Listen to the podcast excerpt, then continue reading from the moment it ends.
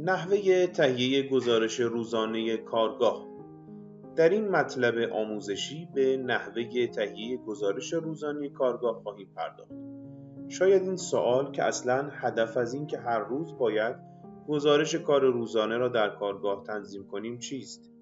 به این سوال می توان چنین پاسخ داد که هدف از تهیه گزارش روزانه ارائه اطلاعات لازم و مورد نیاز از کارکرد روزانه کارگاه به دستگاه نظارت، مشاور، کارفرما و سایر طرفها و عوامل زینف برای مدیریت هرچه بهتر و بخش یک پروژه می باشد. یک گزارش روزانه کارگاه باید انعکاس دهنده تمام رویدادها، وقایع، اتفاقات و اقدامات انجام شده مربوط به شرح خدمات در عهده پیمانکاران، کارفرما و زینفعان پروژه همراه با مستندات لازم باشد.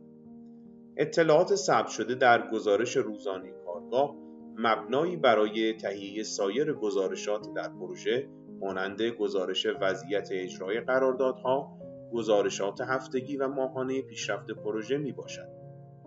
بنابراین در صورتی که یک پیمانکار دارای چندین قرارداد فعال در پروژه باشد، موظف است گزارش روزانه مربوط به هر قرارداد را به شکل جداگانه تهیه و در اختیار عوامل اجرایی کارگاه قرار دهد.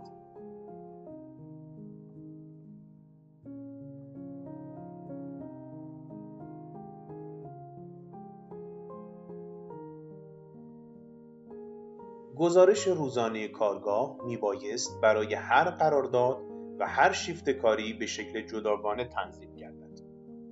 واحد کنترل پروژه کارگاه بایستی های تهیه شده به منظور جمعآوری اطلاعات کارگاه را در اختیار واحدهای زیربط در کارگاه قرار دهد. هر واحد موظف است اطلاعات مربوط به خود را در این فرمها وارد کرده و به شکل مرتب و در موعد مقرر به واحد کنترل پروژه مستقر در کارگاه تحویل دهد. واحد کنترل پروژه وظیفه دارد مسائل و مشکلاتی را که مانع از تهیه گزارش روزانه به طور کامل و مطابق این دستورالعمل می باشد به موقع به سرپرست کارگاه و مدیر پروژه اعلام نماید. در نهایت واحد کنترل پروژه می بایست گزارش نهایی را تهیه و پس از امضا به تایید و امضای سرپرست کارگاه و مدیر پروژه برساند. این گزارش بایستی یک ساعت مانده به پایان نوبت کاری به سرپرست نظارت جهت بررسی و اظهار نظر و اخذ امضای وی تحویل گردد.